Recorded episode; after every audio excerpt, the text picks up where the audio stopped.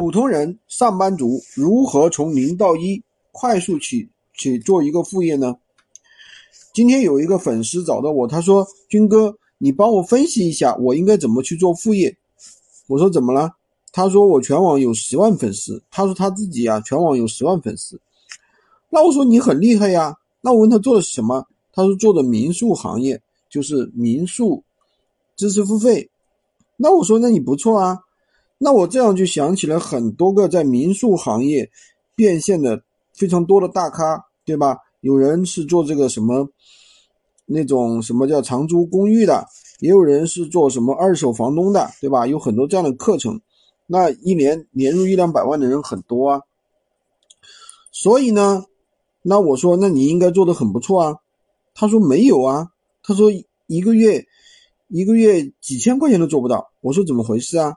他说：“原来他的十万粉丝是中老年粉丝，跟这个民宿这件事情没关系。”那我就懵逼了，我就问他：“那你到底是做的什么民宿课程啊？”他说：“做的是教人家怎样去做装潢的、装潢装修的一个课程。”我说：“那也不错啊。”他说：“他这个……我说你平时做什么工作呀？”他说：“我主要做的是这个大酒店的这种装潢装修。”哦，那我懂了。他原来做的是非常大的那种，其实跟民宿没有太大关系，而且他做的东西呢是偏技术的，而且呢不是一个赚钱的项目。其实大部分人想去做民宿的时候，想做副业，那我们想着的是怎样去赚钱，而不是说那我怎样去赚钱，那需要从前到后能够跑通。比如说我怎样去拿房，我怎样去跟房东交涉。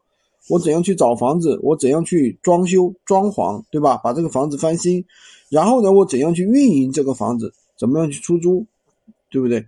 所以说，这是一个小而美的一个东西，不是像我们，比如说去做一些企业，它需要一些高大上的，比如说我一个酒店我怎么装修，对吧？一个工程可能就几百万甚至上千万，对吧？这都有可能。所以呢。当我们去做一件事情，做一件知识付费的时候，知识付费虽然很香，但是我们要考虑，我们是到底是 to B 还是 to C，对吧？我们是面向个体创业者还是面面向大企业？我们的切入点到底是什么？那我们的课程，我们到底是靠课程盈利，还是靠课程以外的增值服务去盈利，对吧？那你通过课程打造了客户的信用、信任，那你可以推荐客户去。从你的合作商那里去买一些东西，对吧？那当然也是可以的。说了这么多，那么我们普通人到底应该怎么去创业呢？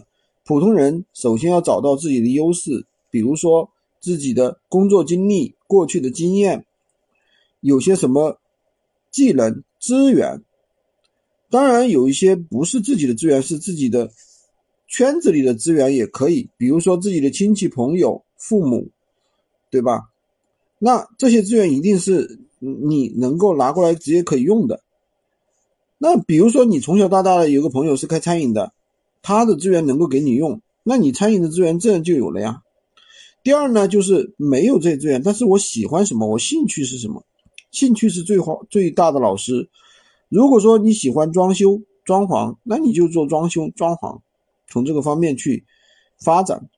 如果说你什么都没有，那怎么办呢？什么也不会，也没有兴趣，或者说你过去上班的这个行业现在已经没落了，没办法做了。就像我们，我有一个朋友，他是做有一个粉丝，他是做那个做那个一手房售卖的。一手房售卖，其实现在他他这个过去的专业知识没有办法去去变成一个知识付费的一个东西，对吧？所以说。这就是我们需要着重的一个点，选定自己一个方向去尝试，觉得自己合适就去做。副业一定要当做创业去做，千万不要三分钟热度，慎重选择，慎重放弃。有个人每一个月都在做一个项目，做到自己都不知道自己在做什么了。今天就跟大家分享这么多，喜欢军哥的可以关注我，订阅我的专辑，当然也可以加我的微，在我头像旁边。获取副业快速上手笔记，跟加入我们的训练营，快速学习，快速赚钱。